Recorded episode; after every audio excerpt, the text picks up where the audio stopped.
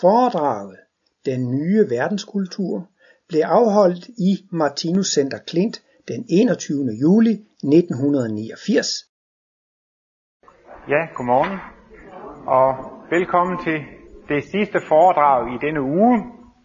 Ugens tema har jo været åndsvidenskab og kulturskabelse, og det sidste foredrag her drejer sig altså om den nye verdenskultur.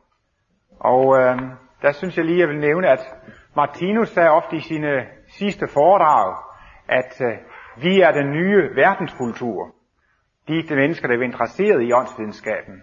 Og så kan man jo måske synes, når man ser på sig selv, at så må det jo stå lidt sløjt til her på jordkloden. Og Martinus skulle også have sagt, at dette, at være født på denne klode, er i sig selv en betænkelig sag. Sådan at forstå, at det viser lidt om vores udviklingstrin, når vi er blevet født ind på, på denne klode. Men øh, det, der ligger i det, det er jo, at skal der bygges en verden op med en varig fred, hvor man lever i fred og lykke og harmoni med hinanden. Basis for dette, det er altså, at man får indsigt i de kosmiske love, at man får indsigt i den kosmiske virkelighed. Man kan ikke skabe sådan en fred og et rigtigt verdensrige på basis af tilfældigheder og ved at prøve sig frem på må og få. Der må virkelig en indsigt til om tilværelsens øh, love. Og temaet er altså den nye verdenskultur, og det er altså noget, der skal komme, og derfor må jeg så prøve at beskrive det ud fra Martinus' beskrivelse af, hvordan det vil komme til at se ud i fremtiden. Så kan man måske spørge sig, jamen, hvad skal vi med en beskrivelse af, hvordan det kommer til at se ud i fremtiden? Jeg, jeg lever jo her og nu, det er her og nu, jeg har mine problemer, så hvad hjælper det, at jeg får at vide, hvor godt det skal blive en gang i fremtiden? Men der mener jeg alligevel, hvis man ser, hvordan løsningen er på problemerne, hvis man ser, hvilken retning man skal gå i, så kan der også være en hjælp her og nu til at se, hvordan man skal løse sine problemer, og til at se, hvilken retning man skal gå i. Hvordan kan Martinus så vide, hvordan den nye verdenskultur vil komme til at se ud? Er der tale om, at han er, han er profet, og har lavet nogle profetier om, at han har set et syn, hvordan det vil komme? Ja, der er jo det, som Martinus jo viser i hele sin kosmologi. Kosmos, det er jo modsætning til kaos. Altså kosmologi. Logi, det er læren om kosmos. Og kosmos, det er jo det velordnede univers. Og det er netop det, der er så karakteristisk ved alle Martinus' analyser og beskrivelser. Det viser altså, at alt er lovbundet. Og dermed så er udviklingen også lovbundet. Og kender man lovene for udviklingen, ja, så må man naturligvis være i stand til at sige, hvilken retning udviklingen går i. Det materialistiske syn, hvor man tror på mutationer og tilfældige ændringer i arveanlæggene, der kan man jo ikke sige, hvor udviklingen går hen. Hvis man spørger en biolog, hvor går udviklingen hen, så må han jo sige, det ved jeg ikke. For det, der styrer udviklingen, det er tilfældigheder, og så kan man jo netop ikke vide, hvilken retning det går i. Hvis han vidste, hvilken retning det gik i, så måtte det jo være lovbundet. Og øh, netop da Martinus han kender øh, lovene for udvikling, kan han altså også beskrive, hvilken retning udviklingen går i. Og øh, jamen, der kan man altså sige, at udviklingen den er ensrettet. Udviklingen kan kun gå i én retning, og det er altså fremad og opad. Fordi udvikling er identisk med oplevelse og erfaring. Hver gang man har gjort en erfaring, hver gang man har gjort en oplevelse, så har man udviklet sig. Og hver gang man har dummet sig, og det gør vi jo måske tit, så lærer man også noget af det. Det er jo også en kosmisk analyse. Af skade bliver man klog. Man lærer af sine fejltagelser. Og netop ved, at alle ens erfaringer kan opsummeres, de kan overføres fra liv til liv via reinkarnationsprincippet, med, øh, hvor man kan repetere tidligere liv, og hvor man kan overføre talenter fra tidligere liv, så kan man altså overføre erfaringer fra liv til liv, sådan at udviklingen skrider frem. Og verdensalt kan jo deles stort set i to dele, den fysiske verden og den åndelige verden. Og Martinus taler jo om Guds primære bevidsthed og den sekundære bevidsthed. Og guddommens sekundære bevidsthed, den fysiske verden, det er altså formålet med den fysiske verden. Det er at udvikle væsenet frem til fuldkommenhed. Og det er altså at føre frem til denne nye verdenskultur. Den fysiske verden er altså ligesom et livmoderzone, ligesom et lille befrugtet æg vokser frem til at blive et foster og blive et nyfødt barn. På samme måde er hele den fysiske verden også sådan en, en fosterzone, hvor man skal fødes ind i en ny verden. Og øh, det er faktisk kun i den fysiske verden, man kan udvikle sig, fordi der går det altså ondt at tænke forkert. Altså den nye verdenskultur, det er jo altså en kærlighedens kultur, en næstekærlighedens kultur, en gave, en gavekultur. Og hvordan udvikler man sig så frem til at blive sådan et kærligt væsen? Ja, det gør man altså ved at udvikle sig i den fysiske verden, og især i bogen Logik går Martinus jo meget ind på at vise, at logik og kærlighed, det er det samme. Det er ulogisk at skade andre, for ved at man skader andre, så kommer man derved også til at skade sig selv. Og hvis man handler til gavn og glæde for levende væsener, så giver det harmoni for dem, og det giver harmoni for en selv, så det er logisk. Den fysiske verden er sådan indrettet, at hver gang man handler, hver gang man handler ulogisk, så handler man ukærligt, eller hver gang man handler ukærligt, så handler man ulogisk. Og det giver altså øh, bitre erfaringer. Det er også på det fysiske plan, hvis jeg skal konstruere sådan en maskine her, der fungerer. Hvis jeg tænker ulogisk, så bliver det fiasko.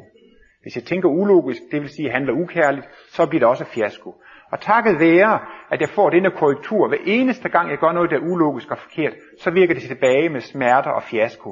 Og hver eneste gang altså jeg handler kærligt, eller logisk, så handler man kærligt til gavn og glæde for levende væsener, og så kommer det tilbage med gode virkninger. Og det er netop garantien for, at når man lever i den fysiske verden, så udvikler man sig frem til, til fuldkommenhed. Vi er jo i en meget dramatisk udviklingsepoke, og vi skifter altså livsbetingelser fra dyrerigets betingelser til det rigtige menneskerigets betingelser. Og jeg tror, man kan sige, at det er altså det, vi er på det, det mest dramatiske punkt i hele spiralkredsløbet, hvor vi ændrer os fra at leve efter dyrerigets love og skal til at leve efter det rigtige menneskerigets love. I dyreriget, der hersker jo jungleloven. Der er det den stærkeste, der, der har ret til at gøre, hvad den stærkeste vil, frem til at man skal nå frem til at være, være sin næste nærmest. Altså i dyreriget er man sig selv nærmest. Det er egoismens øh, kulmination, og vi skal udvikle os til at kulminere i præcis det modsatte, i altruisme, i næstekærlighed. Så det er en meget dramatisk øh, omvæltning. Og de organiske anlæg, der styrer denne forandring, det er altså de seksuelle poler. Det er de to, kan man sige, hovedtalentkerner. Vi har jo mange talentkerner. Nogle er ret timelig natur, de går ret hurtigt forbi. Hvis man for eksempel lærer at strikke i den her inkarnation, så er det jo ikke sikkert, at man får brug for dette talent, når man bliver jordklodevæsen og solvæsen. Så er det jo ikke sikkert, at man skal sidde og strikke der. Så nogle talenter, de er jo altså af mere timelig natur, og nogle, de er altså af evig natur. Og blandt andet talentet for at bruge tyngdenergien og følelsesenergien. Et talent for at knytte fysisk materie til sig, det er jo en evig talentkerne. Og vores, sådan har man jo for hver grundenergi en evig talentkerne for at overhovedet at kunne bruge denne grundenergi. Men så har man nogle talentkerner, som er endnu mere grundlæggende, så at sige. Og det er altså de to seksuelle poler, som regulerer brugen af disse seks grundenergier. Og netop i dyreriget, der kulminerer man i enpolighed. Og øh, livslykken består deri at smelte sammen med et væsen af modsat køn. Det er altså den højeste livslykke i dyreriget, hvor ellers det er en krig og en kamp. Man må sige, at dyreriget er jo en mørk tilværelsesplan, netop fordi, at man hele tiden må kæmpe for sit liv. Det er de bedst egnede og de stærkeste, der overlever. Det er en kamp hele tiden. Men der er altså et, et vist lys, en lysstråle der. Og det er netop dette, at man kan smelte sammen med et væsen af modsat køn. I Bibelen står der jo, at manden skal forlade sin far og mor, og han skal holde sig til sin hustru, og de skal blive et kød. Og det er jo altså den største livsoplevelse, man har her på det øh, fysiske plan. Og Martinus taler jo også om, at det i virkeligheden er en ubevidst Guds kontakt. Altså Gud forlader aldrig nogensinde de levende væsener. Selv der, hvor det er allermørkest i spiralkredsløbet, har væsenerne en vis kontakt med guddommen. Og det er netop i forbindelse med den seksuelle udløsning. Der oplever man altså den mest realistiske, og der har man den mest realistiske oplevelse i kød og blod af, af den hellige ånd. Og det vil sige, at væsenets livsoplevelse bliver jo meget afhængig af, at man får adgang til at opleve dette lys. Og man kan altså sige, at ens lykke bliver afhængigt af at besidde et væsen af modsat køn. Ens lykke står og falder med, om man har et væsen af modsat køn. Og derved opstår der jo altså en, en kamp og en rivalitet. Væsener af samme køn, uanset om det er hanner eller hunner, de bliver altså konkurrenter, de bliver potentielle fjender, og derved er man altså sikker på, at det bliver denne kamp i dyreriget. Og øhm, vi har altså altid to poler, men den ene pol kan altså være helt øh, latent. Og det, der så sker fra midten af dyreriget, hvor vi kulminerer i ved enpolede væsener, det er, at den modsatte pol, den vokser frem. Og det er jo naturligt nok for et han, handyr, der er den maskuline pol den seksuelle pol. Og for et hunddyr, en hund, der er den feminine pol, altså den seksuelle pol. Og det er den, der er dominerende, men så begynder der at vokse en modsat pol frem, en ny pol, og den kunne man så kalde for den intellektuelle pol, den modsatte pol. Og det er jo altså det, der bærer de menneskelige egenskaber. Og det vil altså sige, at kvindens intellektuelle pol, det er hendes maskuline pol. Så for hunden, der begynder den maskuline pol at vokse frem, og hos manden vokser den feminine pol frem som den intellektuelle pol.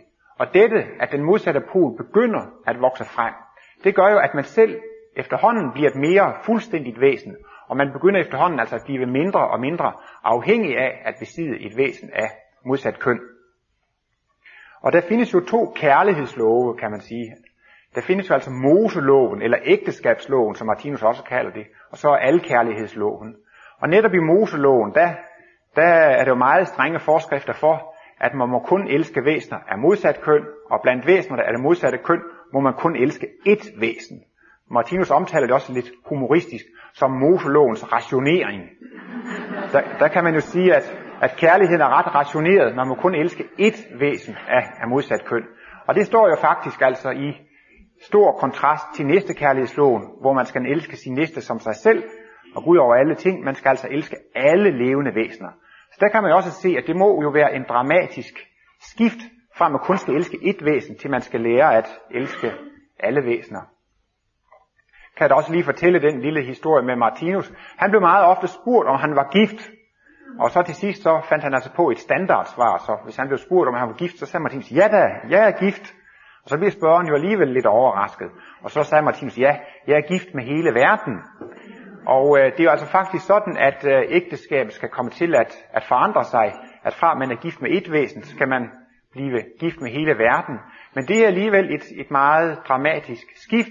Og Martinus taler jo altså også om, at der er mange fødselsvejer forbundet med dette skift. Disse to generaltalentkerner har hver deres område, som de varetager. Og den primære pol, altså den seksuelle pol, den maskuline hos hannen og den feminine hos hunden, den varetager alle interesser, der har med dette at skaffe sig mad og med parring og altså familie og afkom. I jordmenneskernes rækker kan man måske sige, at den tager sig alt, hvad der har at gøre med det, der er inden for hjemmets fire vægge. Og så den modsatte pol, den intellektuelle pol, har at gøre med alt, hvad der ligger uden for hjemmets fire vægge. Og i dag ser vi jo mange mennesker begynder at få interesser uden for hjemmet. For eksempel kan man nævne Røde Kors. Det er jo et eksempel på, at man begyndt at interessere sig for noget, der ligger uden for hjemmets fire vægge. Og det er jo altså en begyndende menneskelighed eller humanitet, der der er vokset frem. Det er jo, man kan altså sige, at når den modsatte pol vokser frem, så kan man faktisk også tale om, at det er et lille kristusbarn, der vokser frem. Eller Martinus taler også om, det er kristusbevidstheden eller menneskebevidstheden, der vokser frem i takt med, at den modsatte pol vokser frem. Og der er jo mange mennesker her i vores moderne velfærdssamfund, der er interesseret i at hjælpe andre mennesker. Der er mennesker, som går ind i pædagogisk arbejde og hjælper børn og unge under uddannelse. Der er mange, som går ind i sygehusvæsen og sundhedsvæsen og plejevæsen. Mange går ind for at hjælpe mennesker ved politisk arbejde eller andet græsrodsarbejde, og der kan være mennesker, som øh, ja, på forskellige måder tænker på, hvordan kan man hjælpe med til at få et bedre samfund. Men øh, hvad man måske ikke tænker over, det er, at sådan en interesse, det er faktisk en trussel for ægteskabet. Man kan jo sige, lige så snart man begynder at få nogle interesser, der ligger uden for ægteskabet, så er det faktisk et minus for ægteskabet. Og øh, på en måde kan man næsten sige, at det er hundrede procent ægteskab, som de var i gamle, der er faktisk samfundsfjendske. For sådan en familie er kun interesseret i, hvad der kan gavne min familie. Og det modarbejder alt, hvad der skader familien. Og det vil jo faktisk sige, at så modarbejder meget ofte samfundet. Tidligere var det også sådan, at, at hvis ens egne børn sultede, og naboens børn sultede, så gjorde man det bare sådan ved naboens børn og gav sine egne børn. Så altså i virkeligheden, så er det hundrede procent gamle ægteskab, der gør man kun det, der gavner ægteskabet. Så på en måde kan man sige, at det er lidt samfundsfjendsk. Og i og med, at de mennesker, der laver ægteskab, begynder at blive indstillet på at hjælpe samfundet og hjælpe en ny verdenskultur frem, så sker det altså på bekostning af ægteskabet.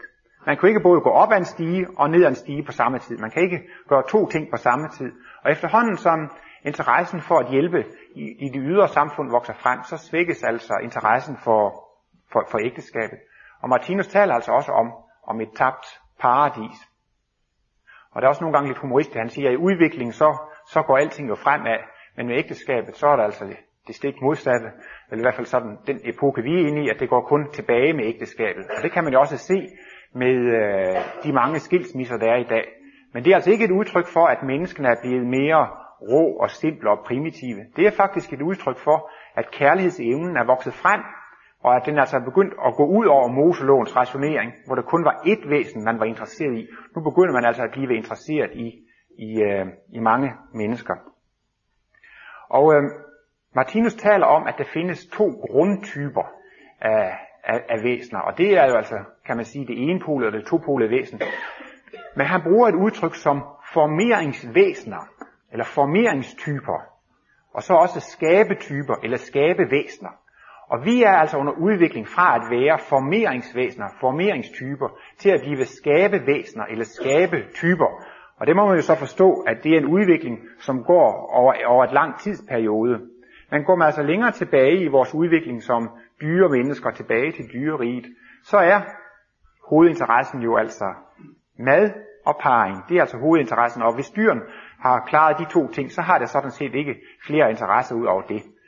Og øh, jeg elsker selv at se naturfilm i fjernsynet. Og hvad er det så, man ser, når man ser disse naturfilm? Jamen, man starter ofte i sådan en naturfilm med, at vinteren er overstået, og det bliver forår. Og så begynder dyrene at samle mad, og de parer sig, og de får afkom, og de plejer at passe afkommet. Og hen på efterår, så spiser de en hel masse for at kunne, kunne klare at overvintre. Og så næste forår, så går de i gang igen, at det eneste, de interesserer sig for, det er at samle mad og parre sig og sætte afkom i verden. Og sådan kan man se, det er altså dyrenes øh, hoved, hovedinteresser.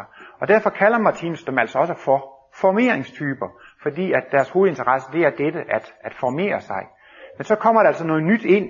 I og med, at den intellektuelle pol vokser frem, får man altså interesser, der ligger udenfor. Og det vil jeg også have nævnt før. Der er også mennesker, der begynder at interessere sig for kunst, og øh, videnskab og teknik. Og det er jo også ting, man gør for at øh, glæde andre. Og det er altså noget nyt, der er, der er kommet ind. Prøv en gang at tænke sådan, Beethoven og Mozart og Bach, de har så skrevet denne musik, og øh, det er jo helt fantastisk, så mange mennesker, det har glædet altså i, i eftertiden. Og det er jo altså et, et øh, eksempel på en skabeaktivitet, en kreativitet, som kan være med til at glæde andre mennesker.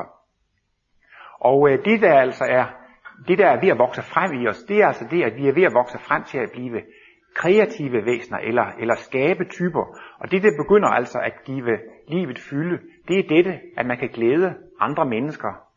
Normalt så jager man jo sin egen lykke. Man er så optaget af selv at, at blive lykkelig. Og øh, der er også et dansk vers, som jeg synes er vældig godt. Det lyder sådan omtrent. Da jeg lykken ville eje, flygtede den fra mine veje. Men da jeg lykken ville bringe, faldt den til mig på englevinge. Og det er altså noget i, at på det trin vi er nu, så gør vi alt muligt for selv at blive lykkelige. Vi så at sige jagter lykken. Men det er altså det ligger i det nye. Det er det, at man vil bringe lykke. Så kommer det helt på englevinge. Så kommer det altså via skæbelån. Så kommer det helt usynligt. Og det der at blive lykkelig, det er egentlig et biprodukt. Og Martinus har jo også nogle gange sådan været inde på, ja, menneskene skulle bare vide, hvor lykkelige de kunne blive af at hjælpe andre væsener, af at glæde andre mennesker. Altså når man begynder at komme på sporet af, hvilken tilfredsstillelse, hvilken glæde det kan give en selv, at man hjælper andre.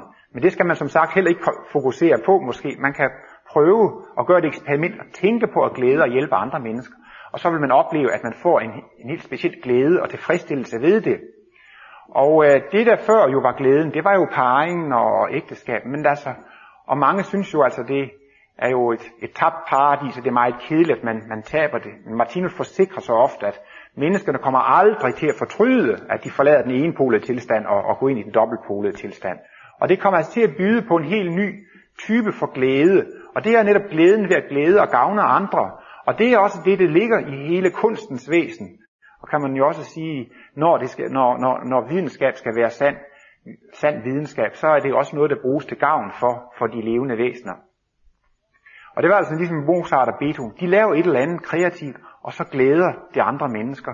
Og når mennesker selv hører sådan noget musik, så kan de også selv få lyst til, åh, bare det var mig, der kunne spille sådan, bare det var mig, der kunne skrive sådan, og man begynder at blive interesseret i at udvikle sådanne evner, at man kan glæde andre levende, levende væsener. Og der kommer man altså op til at opleve en helt ny glæde, netop skabe glæden. Altså det kommer til at give en så utrolig tilfredsstillelse og glæde ved livet, når man har været i stand til at øh, skabe noget. Og vi skal jo altså alle sammen udvikle os til at blive skabende væsener, kreative væsener. Vi skal udvikle os til at blive genier på, på alle områder.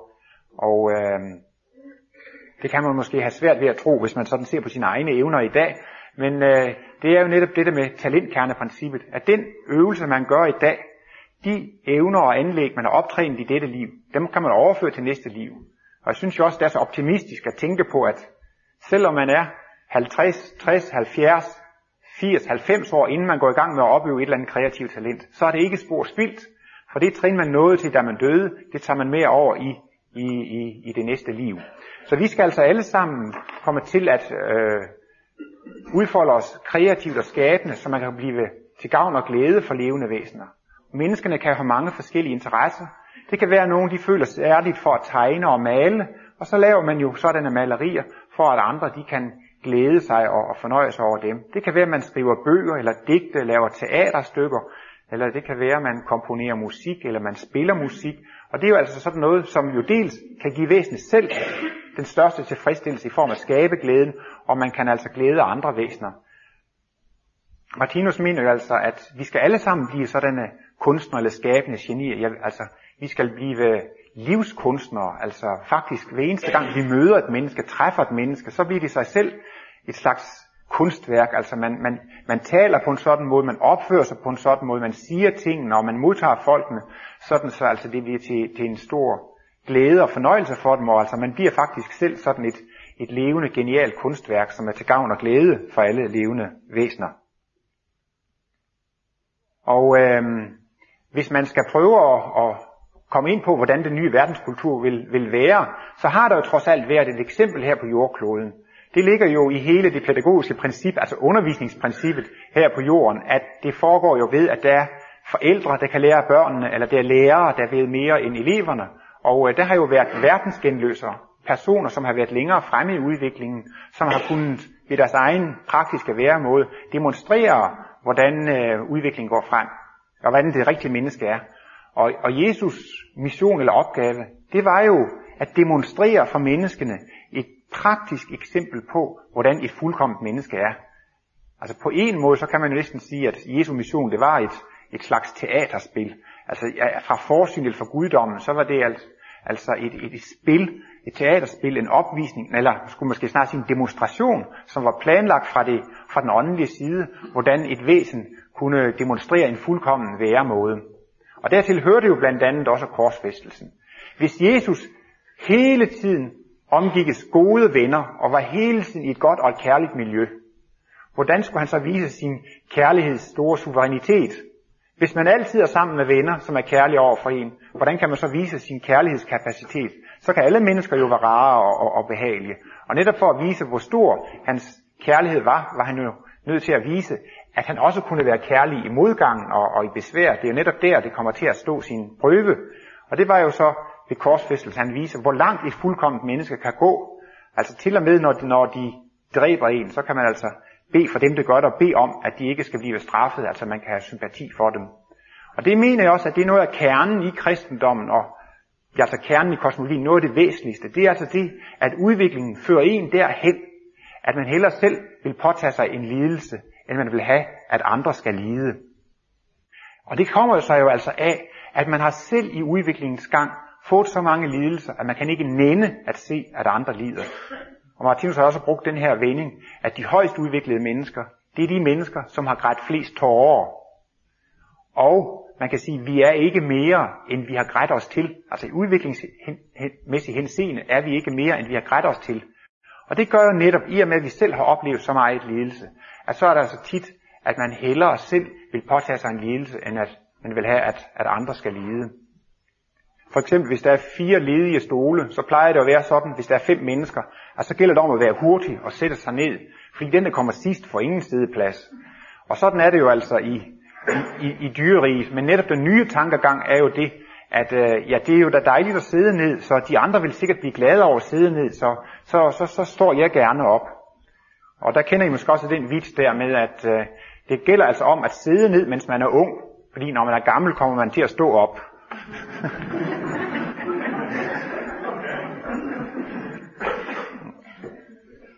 men men øh, jeg blev også selv så grebet, en gang jeg hørte denne beretning om, om Titanic, der gik ned. Så var der nogle overfyldte redningsbåde, og så var der en, der sagde, ja, der er for mange i båden. Hvis ikke der er nogen, der stiger ud af båden, så vil vi alle drukne. Og der var selvfølgelig den beretning der, at der var nogle præster, som steg ud af båden og gik i bølgerne og druknede, og så blev, så blev andre og æde. Og det er jo også Jesus, der siger, at ingen har større kærlighed end den, der vil give sit liv for andre. Og det er jo altså tale om, at man hellere vil, vil tjene, end lade sig tjene. At man hellere vil, vil hjælpe andre, end man vil have, at de skal trælle eller slave for en. Tidligere talte man jo om adelsfolk, at det var altså de adelige. Man var jo, jo flere mennesker, der kunne tjene en, jo flere tjenesterfolk og lakajer og hjælper man havde, desto mere ædel var man, desto større var man. Altså det mente man, at det virkelig var adel. Men det mener Martinus jo, det er jo slet ikke livets adel. Men netop dette, at arbejde for andre, at hjælpe andre, det er livets virkelige sande adelsmærke. Så det der at arbejde eller tjene for andre, det er, det er den virkelige adel. Og det kan man jo også forstå ud fra skæbneloven eller karmaprincippet, når man lader andre arbejde for sig, så udnytter man jo dem, og så må man jo også på et tidspunkt tilsvarende selv blive udsat for at blive udnyttet. Og i og med, at man oplever det, så begynder man at holde op med at handle på sådan en, en måde. Jeg skulle måske også lige komme med, altså nu jeg har været inde på, på det her med, med polforvandlingen og det der med at, at jagte lykken, så kan det jo det også for mange mennesker, der, der står der i grænselandet imellem det enpolede og det topolede, være, være meget svært med ægteskaberne, og ægteskabet degenererer. Og der har Martinus jo understreget, at han ønsker bestemt ikke, at hans analyser skal tages til indtægt, skal bruges som et forsvar for, at man lader sig skille. Man kan jo meget nemt sige, ja, men jeg er så dobbeltpol, så jeg kan ikke leve i ægteskab, så derfor er jeg nødt til at lade mig skille. Men altså, det mente Martinus sådan, så havde man faktisk altså misforstået hans analyser. Men ofte er det jo netop sådan, hvis man er i et ægteskab, og den ene af ægtefællerne ikke længere er forelsket i den anden ægtefælle, så får vedkommende jo ikke sin, sin livsgnist og opfyldt, og vedkommende begynder altså at, at længes, og træffer, længes efter andre væsener, og træffer måske et andet charmerende væsen, og så netop for at jagte sin egen lykke, så svigter det sin ægtefælle for selv at opleve den seksuelle lykke med, med en, en ny partner. Men øh, derved bliver ægtefællen jo efterladt ulykkelig, og eventuelt bliver der ulykkelige børn ud af det. Og det er jo altså en handlemåde, hvor man går efter sin egen lykke, og søger sin egen lykke, på trods af, af andres lykke. Og øh, det kommer altså til at give en meget ulykkelig situation. Og jeg tror, at alle der her i stallen har på en eller anden måde oplevet noget, noget ubehageligt på det, på det ægteskabelige område. Altså man har måske oplevet øh, utroskab, man har måske oplevet ulykkelige forelskelser, man har oplevet mange smertelige ting på det, på det, på det forelskelsesområdet og på det ægteskabelige område. Og recepten på at blive fuldstændig fri for sådanne ubehagelige virkninger som utroskab og jalousi, svartfryka, det, recepten er, at man holder op med at praktisere det. Altså hvis man helt vil gardere sig selv imod utroskab og mod at blive svigtet, og, og det er altså, at man selv holder op med at gøre det. Og det vil jeg netop sige, når man er i en sådan situation. Så vil man handle anderledes. Nu ved jeg godt, at Jesus han var ikke gift, og, og øh, han, ville, eller, han var jo netop dobbelthol, men øh, lad os nu antage alligevel, at Jesus var gået hen og blevet gift og fået børn. Og så havde han alligevel følt, at øh, han havde en anden opgave, han skulle ud og, og missionere. Så, så, øh, så hvis det der ægteskab var ulykke, så mener jeg, så ville hans moral, Jesus moral, selvom han ikke passede ind i ægteskab og så videre, men hvis han var kommet i det, så ville hans moral være så høj, at han ville blive tilbage i ægteskabet. fordi han ville overhovedet ikke kunne nænde at skade sin ægtefælle eller, eller skade sine børn. Og det er netop det, der karakteriserer denne væremåde i den fuldkomne, i den nye kultur, at det, at man hellere påtager sig selv en lidelse, end at man påfører andre en lidelse. Og den væremåde er jo netop også garantien for, at man selv i fremtiden slipper for at blive udsat for sådan øh, pinlige situationer. Jeg skal måske også lige lægge til, at nogle gange så er et skilsmisse at foretrække, frem for at blive tilbage i ægteskabet. Det er sådan, at der kan være skilsmissebørn kan få problemer, og de kan have svært ved at opføre sig rigtigt i skolen. Men altså de børn, der har størst problemer, det er trods alt børn fra konfliktramte hjem. Så man skal jo ikke i alle tilfælde blive i et ægteskab, hvis der er tale om, at ægteskabet bliver en, en kampplads, en krigsskueplads. Der, så vil det være foretræk at gå hver til sit. Så vil jeg også gerne gå lidt ind på, på tidsperspektivet. Og hvis man læser Martinus' litteratur, ser man, at det er ret sjældent, at han sætter årstal på, at han er meget forsigtig med at sætte tidsperiode på. Men et øh, gennemgående tal, han bruger, det er altså om tre tusind år, taler han om, at der skal opstå et rigtigt menneskerige her på jorden. Der skal vi altså have fået et fysisk paradis her på, på jorden. Men det kunne jo være meget interessant at alligevel vide lidt om køreplanen, hvordan udviklingen øh, går frem. Og der har jeg sådan en gang imellem opsnappet lidt af, hvad Martinus har sagt, og man får lidt hentydninger her og der. Og øh, allerede måske om en halvtreds til hundrede år, der vil man altså få en, en verdensregering, som er meget mere effektiv end, end F N. Vi så jo efter første verdenskrig, der var der enorme fredsbestræbelser i gang efter krigen.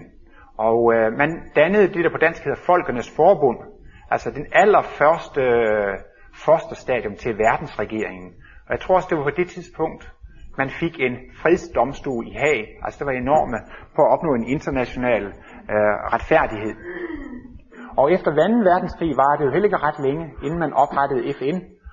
Og F N var mere bæredygtigt og, og, og mere velfungerende end Folkenes Forbund. Og så kan man altså sige, at fra første verdenskrig til anden første krig, så var foster til verdensregeringen vokset ganske betydeligt. Og en af svaghederne ved Folkenes Forbund, det var, at de havde ingen penge, de havde ingen militær, de havde ingen magt at sætte bag deres beslutninger. Man kunne beslutte noget i Folkenes Forbund, men folk de forskellige lande behøvede ikke at rette sig efter det. Med F N, der har man trods alt fået F N-soldater, og en gang imellem kan man udstationere F N-soldater. Det vil sige, at man har en vis mulighed for at sætte en vis magt bag sine beslutninger. Ligesom i et velfærdssamfund, så må man jo have et, et retsvæsen og et politivæsen, og de skal jo så sidde inde med den absolute magt og våbnene for at kunne øh, holde visse forbrydere nede. Altså, så er det jo altså statsmagten, der skal have øh, skydevåben og, og militæret og magten for at kunne kontrollere. Og sådan skal det altså også blive til sidst, at verdensregeringen skal sidde inde med hele den militære magt. Og et, i et civiliseret samfund, så er det forbudt for de enkelte væsener at besidde skydevåben. Det er kun politiet eller militæret. Og på sådan en måde bliver det også i fremtiden, at det bliver forbudt for de enkelte lande at have et militær. Jeg tror, det er Miljøpartiet i Sverige, som har foreslået på et tidspunkt, at Sverige skulle nedlægge sit militær, og hele forsvarsbudgettet skulle gå til F N, og så skulle F N beskytte Sverige. Og det bliver jo faktisk altså også sådan, det bliver i fremtiden, at alle lande skal nedlægge deres militær, og så kommer man altså til at få støtte. Så er det altså verdensregeringen, der kommer til at støtte en. Og i Bibelen står der jo meget om Ragnarok, de sidste tider og, og tidernes ende og, og dommedag. Og Martinus mener, at denne dommedagsperiode, det er den periode, vi just er inde i nu. Og øh, dommedag, kan man, det begyndte jo næsten med første verdenskrig, og det har jo været krig næsten lige siden, og det er altså heller ikke helt overstået endnu. Men altså de sidste tider og verdens undergang, det er altså et billede på, at det er dyrerige, der skal gå under, og det er dyreriges betingelser, der skal dø. Og derfor kommer der altså visse dødskramper i form af disse krige og kriser og konflikter og forurening. Og så skal der også fødes noget nyt, og det er også forbundet med fødselsvæger, så det gør også lidt ondt. Og det er altså det rigtige menneskerige, det er den nye verdenskultur, som skal, øh, som skal fødes. Så altså det der Ragnarok, det har, mange gange synes man jo bare, det er forfærdeligt med krigen, og det er det også, det er det bestemt. Men øh, man skal altså også se på de virkninger, som lidelsen afsætter. Man skal ikke kun kigge på lidelsen, den lidelse, man får i, i krigene og katastroferne og ulykkerne. Man skal også huske på at kigge på den virkning, som lidelserne afsætter. Og det vil sige, at hver eneste krig producerer pacifister og fredselskende mennesker. Første verdenskrig, de mennesker, der gik i skyttegravene, sagde, så vil vi ikke gå her mere. Anden verdenskrig, Vietnamkrigen, hver krig producerer pacifister. Og det er altså sådan, at der er jo stadigvæk mennesker i dag, som kan finde på at gå i krig og som vil militære. Og der holdt foredrag og prædikener om, at man skal stikke svært i, i, i skeden, og man skal vende den anden kind til. Det er blevet prædiket i snart to tusind år, men øh, da man alligevel ikke øh, har forstået det, så er det jo så altså, så må man lære det på den hårde vej, altså med livets direkte tale, og komme til at opleve sådanne. Og man, ja, man kan næsten sige altså, at, at det vil blive ved med at være krig, indtil selv den største idiot har indset, at det er tåbeligt at slås. Altså alle må jo selv lære det på et eller andet tidspunkt, og netop ved at gøre erfaringen, så kommer man altså ud af, af det der kris. Og denne, denne, denne Ragnarok-epoke, den vil altså være afsluttet om, om halvtreds år, og der vil der være endnu stærkere bestræbelser på at lave en verdensregering, end der har været tidligere. Så Martinus mener, at altså allerede efter, efter Ragnaroks afslutning, eller krigens afslutning, så vil man få et meget mere effektivt fungerende verdensstat. Men det vil jo altså stadigvæk være på fosterstaten, men måske vil man nå så langt, at man faktisk bliver enige om at afmilitarisere alle lande. Og en anden virkning med krigen er jo også dette, at stormagterne skal miste deres magt. For den rigtige verdensregering, verdensstat, skal jo være baseret på sand kommunisme og demokrati. Og i dag er det jo sådan, at stormagterne har vetoret. Og hvordan kan man så have demokrati, når der er enkelte lande, der har, har vetoret? Så en af krigens formål er blandt andet, at, at stormagterne skal miste, miste deres magt, sådan det danner basis for en, øh, et virkeligt demokrati. Men når Martinus talte om krigen, fremhævede han jo også ofte, at Skandinavien var en beskyttet zone. Og det tror jeg også hænger sammen med jo altså, at, at danskerne har jo ikke lyst til at gå i krig med svenskerne og prøve på at erobre Skåne tilbage, eller, eller jeg tror ikke svenskerne planlægger med militær angreb i Danmark. Det kunne man slet ikke forestille sig mere. Og det er netop fordi, at vi har haft så meget kriseerfaring, at det er tilstrækkeligt til, at vi, vi tager afstand fra, fra krigen. Så altså måske øh, om halvtreds til hundrede år får man en, en verdensregering, men altså stadigvæk på, på fosterstadiet. Andre antydninger af, hvad Martinus har, har antydet sådan i et, i et tidsperspektiv, det var på et tidspunkt, han var inde på, at der har jo været mennesker på jordkloden, som har haft kosmisk bevidsthed, men de har alle sammen været gæster fra en højere verden. Men nu er den samlede menneskehed så langt fremme, at man behøver ikke at tage til andre kloder for at få kosmisk bevidsthed. Men han nævnte i et foredrag engang, at der har altså været mennesker på jordkloden, som var så langt fremme i udviklingen, så langt foran de andre, at de kunne ikke leve et normalt liv her. Så måtte de flyttes til andre planeter eller kloder, hvor der var åndelig videnskab, hvor de kunne få undervisning i, i åndsvidenskab. Og som jeg var ved med at sige i indledningen, altså åndsvidenskaben, det er nødvendigt for at skabe fred og, og harmoni. Hvis man vil kunne læse bøger, så er man jo nødt til at tage undervisning i, hvordan bogstaverne ser ud. Man er nødt til at lære sproget og grammatikken, før man kan læse bøgerne.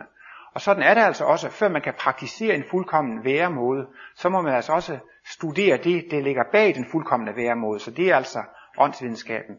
Ingen kommer til kosmisk bevidsthed uden at studere livets love. Hvordan skulle man blive geni i at praktisere livets love? Hvordan skulle man blive geni i at leve i overensstemmelse med livets love uden at kende livets love? Så det er helt sikkert, at man er nødt til at studere øh, kosmisk videnskab, åndsvidenskab, for at nå frem til det der fuldkommende stadium. Og tidligere var der altså sådan, at mennesker, som var meget langt fremme, de var nødt til at komme gå til andre planeter for at få denne undervisning, for den fandtes ikke her på jordkloden. Men i dag er altså den samlede menneskehed kommet så langt frem i udviklingen, at vi så at sige samlet flok kan blive her på jordkloden og gå frem mod kosmisk bevidsthed. Så de der tidligere har været her på jordkloden med kosmisk bevidsthed, de verdensgenløserne, de har jo altså været gæster fra en højere verden, men, men altså de første kosmiske bevidste af egen avl, om jeg så må sige, altså at de der skulle komme her fra fra jordkloden, der har Martinus antydet i hvert fald, at, at det vil vare en to til tre hundrede år, før øh, der vil komme øh, kosmisk bevidste her fra jordens egen sfære. Og i et foredrag sagde han også altså, at om fem hundrede år vil der blive ført kristuspolitik. Og i dag fører man jo klassepolitik, altså man stemmer på det parti, der gavner ens egen interesser, eller ens klasses interesser. Men kristuspolitikken, det bliver jo netop dette, at man hundrede procent arbejder til gavn for, for helheden, og altså det er særligere at give end at tage. Og Martinus forklarer jo også, at, at ud i fremtiden der, så vil man også i skolerne begynde at studere åndsvidenskab. Martinus symbol og hans værk osv., det vil altså også engang indgå i den almindelige skoleundervisning. Ligesom jo for eksempel Bibels historie indgår i, i skoleundervisningen i, i dag. Og øhm, det kan jo, når vi taler om den nye verdenskultur, så kan det jo være svært at forestille sig, hvordan vil det daglige liv være her på jorden om tusind år? Hvad vil man lave i det daglige? Hvad vil man beskæftige sig med? Og øhm, for ligesom at få en forestilling om, hvordan det er, så har Martinus også i to bøger skrevet noget om, hvordan fremtidsmennesket ser på nutidsmennesket. Men dette fremtidsmenneske, jeg vil, ifølge den beskrivelse, vil jeg tro, at det er måske noget, det ligger to, tre, fire hundrede år fremme i tiden. Der har Martinus to steder skrevet noget om, hvordan fremtidsmennesket ser på nutidsmennesket. Og det har han gjort i de to bøger, det hedder Den ideelle føde og Bisættelse. Og begge disse bøger drejer sig netop om, om kærlighed til, øh, til mikrokosmos. Og her øh, i bogen Den ideelle føde, der forklarer han jo, at... Øh, at vi skal forlade det dræbende princip, vi skal holde op med at dræbe dyrene, og vi skal gå over til at få øh, vegetarisk ernæring.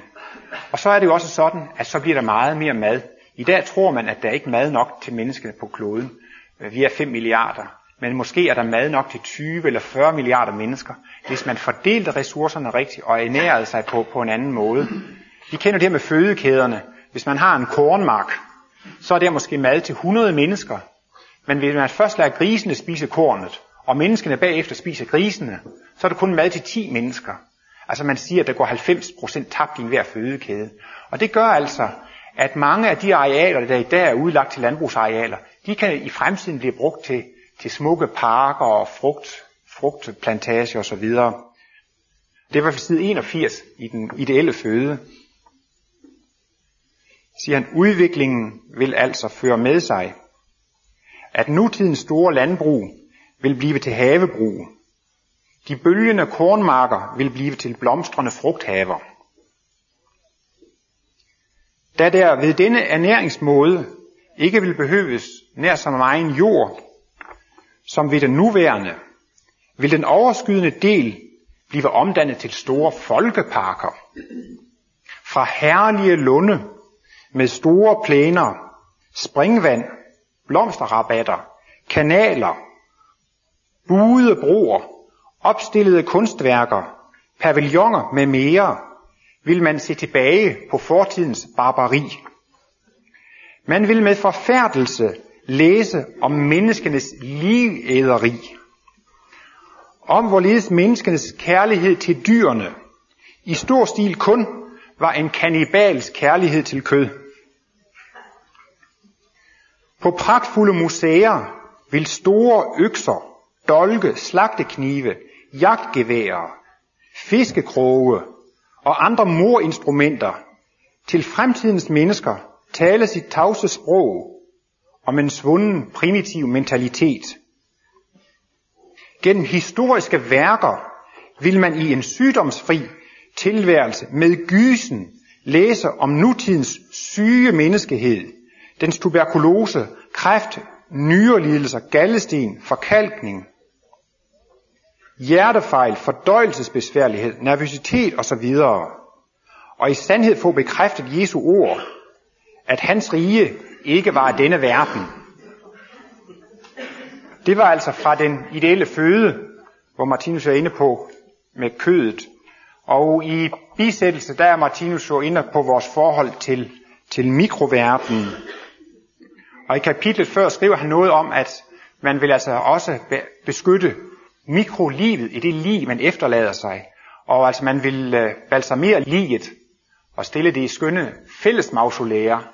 Og der er han inde på, at de vil blive opbevaret til behageligt skue for de efterlevende, pårørende og besøgende. Så det bliver ikke noget trist med at gå på, på kirkegården. Man går lidt behageligt skue og, og, og mindes de mennesker der. Og det kommer så netop af, at man har fået denne evighedsbevidsthed. Man er jo glad for naturens gang. Det er jo skønt at dø. Det er jo dejligt at få sådan en syg eller udslidt organisme udskiftet. Det er det jo ikke noget trist eller tragisk ved. Og så det næste kapitel kommer han ind på fremtidsmenneskenes syn på nutidsmenneskene. Og der mener han så, at det kan måske lyde fantastisk for os i dag, at vi vil få det forhold til, til døden fremover. Det kan måske lyde ganske fantastisk og usandsynligt for mennesker i dag.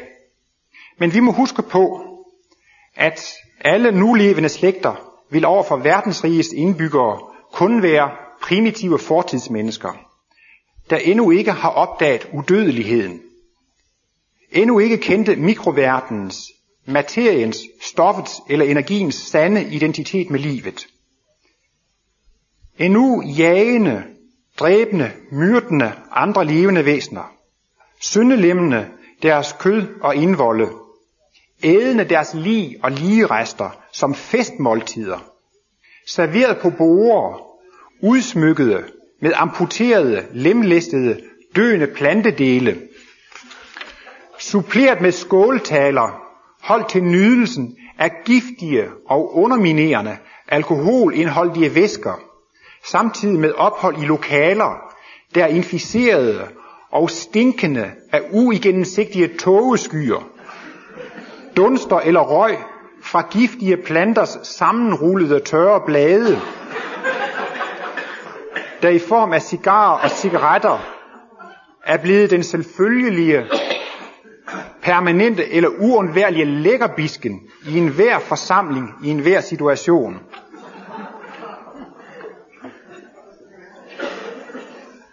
Så det giver måske også en et vist indblik i, hvordan den nye verdenskultur vil være, hvis man forsøger at forestille sig, hvordan fortidsmennesket vil kigge tilbage på nutidsmennesket.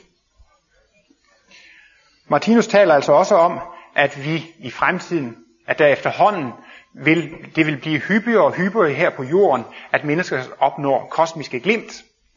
Jeg læste også en bog, der hedder Cosmic Consciousness, hvor der er en mand, der har gennemsøgt litteraturen for hvor mange, hvor, hvordan der i de forskellige århundreder har været mennesker, der har fået kosmiske glimt. Og han lavede sådan en statistisk undersøgelse, og det viser tydeligt, at efterhånden, som vi kommer op mod vores tid, bliver der flere og flere rapporterede tilfælde af kosmiske glimt per århundrede, og det vil vi altså også se her i de kommende århundreder, at der vil blive flere og flere mennesker, der får, får kosmiske glimt, og som jeg sagde, de første to til tre hundrede år skal man ikke forvente kosmisk bevidste af, af egen avl, men øh, efter dette kommer man så altså også til at kunne beherske stoffet eller materien ved materialisation og, og dematerialisation, og i et foredrag forklarede Martinus, at at faktisk er der allerede eksperimenter i gang i dag, men det foregår i lukkede kredse og i hemmelige kredse, blandt andet fordi, at øh, der er også en vis fare eller risiko. Han siger, at det foregår på den måde i de mest primitive stadier med materialisationen,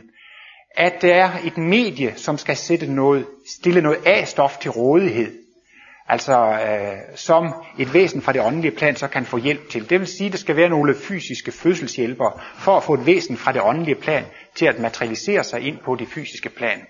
For en gang i fremtiden, så skal man ikke blive ved med at blive født af kvinder og skal have skiftet blæ og skal dige moren og så videre og igennem hele barndommen og ungdommen. På et tidspunkt bliver det sådan, at man kan inkarnere sig ind som, som, et, øh, som et voksent væsen.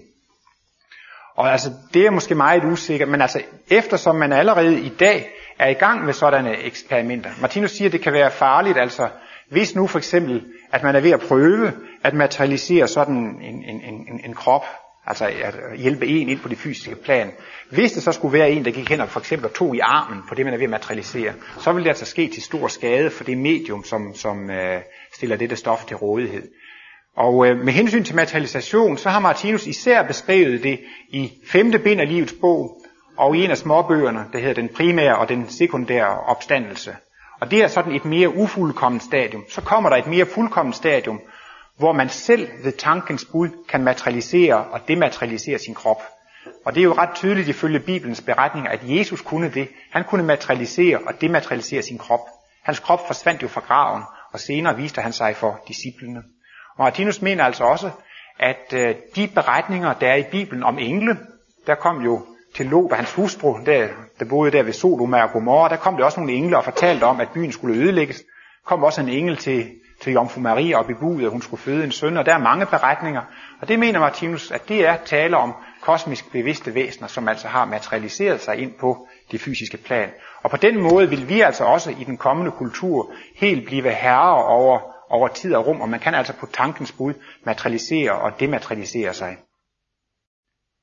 Og øh, det er jo altid svært at vende sig af med en ting, og det tager altså også en tid at vende sig af med en fysisk krop, og derfor kan man altså, så længe man selv føler behov for det, materialisere sig ind på de fysiske plan og gå tilbage til det åndelige plan.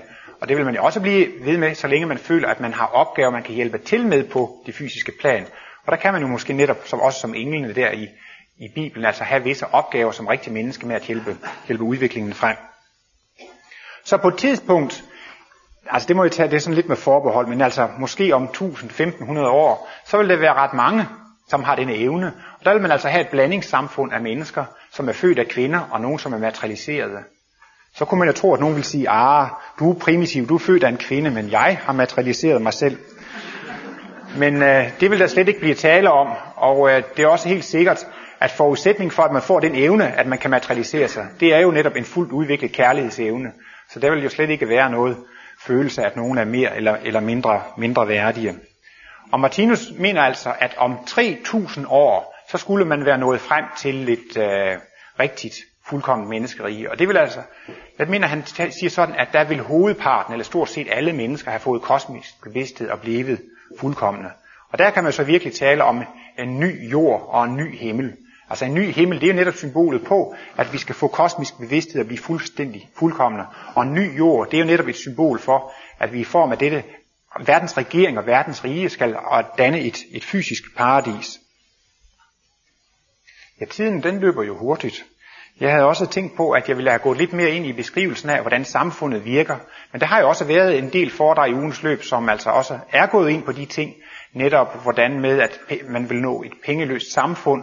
Hvordan øh, at, øh, øh, at man vil helt holde op med at udnytte andre mennesker. Altså der vil ikke være noget med profit og, og forretningsvæsen. Og det kan jeg jo nok ikke så meget ind på, nej. Men jeg vil også lige sige, så i alle fald, at det, der ligger i Den, øh, den nye verdenskultur, det er det, at man kommer til at beskæftige sig med sin interesse. Takket være hele dette konkurrence- og junglesystem, toldvæsen og konkurrence og reklame og militærvæsen og alt det falder væk, og vi bliver, får flere og flere maskiner til at udføre arbejde, så kommer vi jo derhen, at vi får meget mere fritid til vores hobby og vores interesse. Og i fremtidsstaten, så vil vores... Øh, beskæftigelse, altså også blive vores interesse. Der i skolerne, så vil der ligesom være talentspejder, altså man vil hele tiden have øje for, hvad har de forskellige mennesker øh, anlæg for, og så vil alle blive anbragt på deres rette hylde.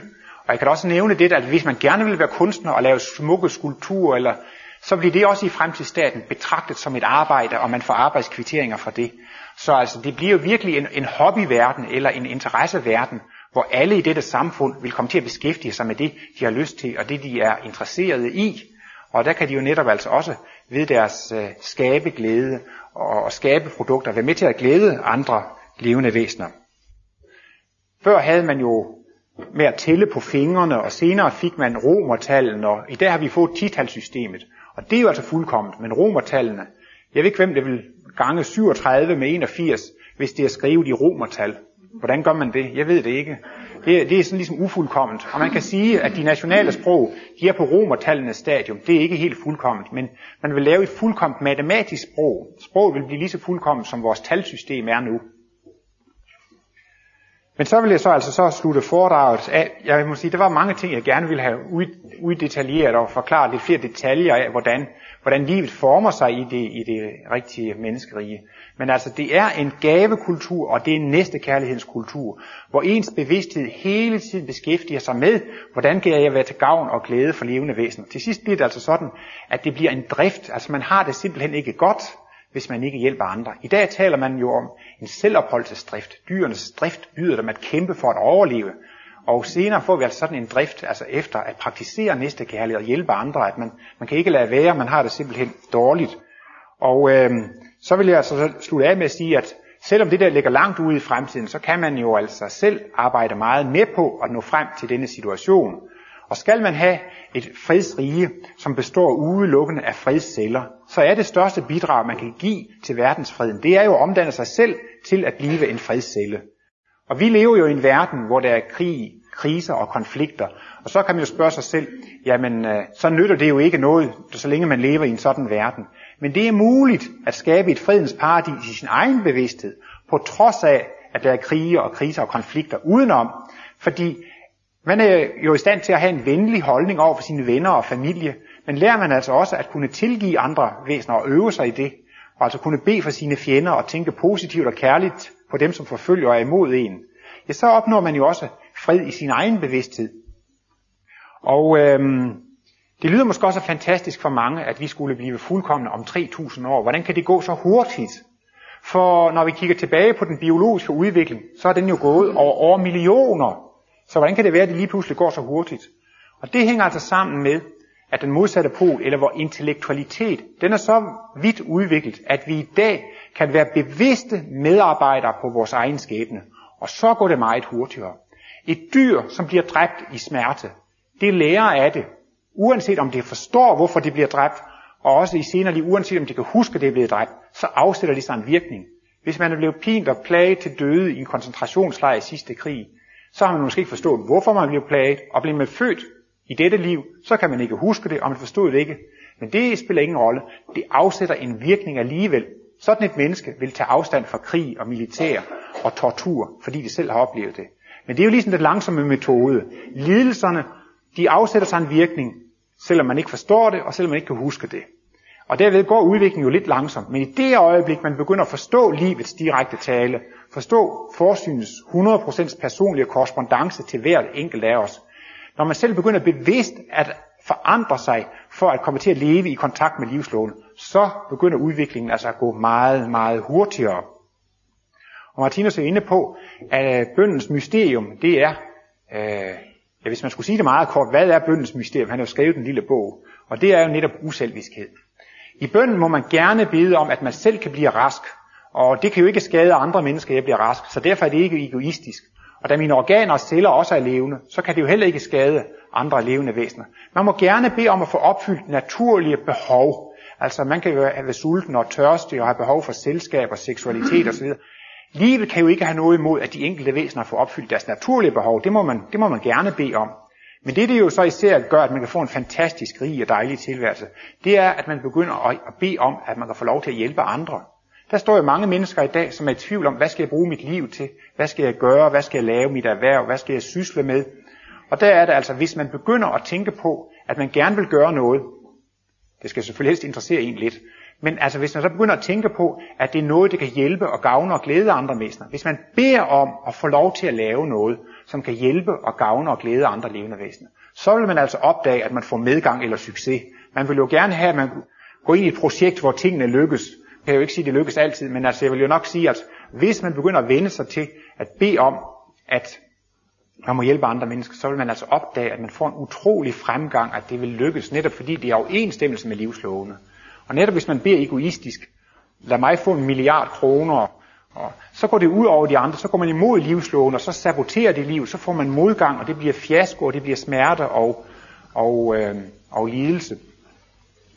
Så altså, hvis man virkelig selv vil arbejde med på, at denne verdensstat skal komme, så kan man altså starte med at skabe et, et fredens paradis inde i sig selv, og man kan begynde at træne sin bevidsthed, at hele tiden at tænke på, at når man er sammen med mennesker, eller når man skal møde nogen, at man beder til, at, eller man retter sin bevidsthed på, og man er opmærksom på, hvordan kan jeg være til gavn og glæde for, for levende væsener. Så giver man altså det største bidrag, man kan gøre til at nå frem til øh, en virkelig ny verdenskultur.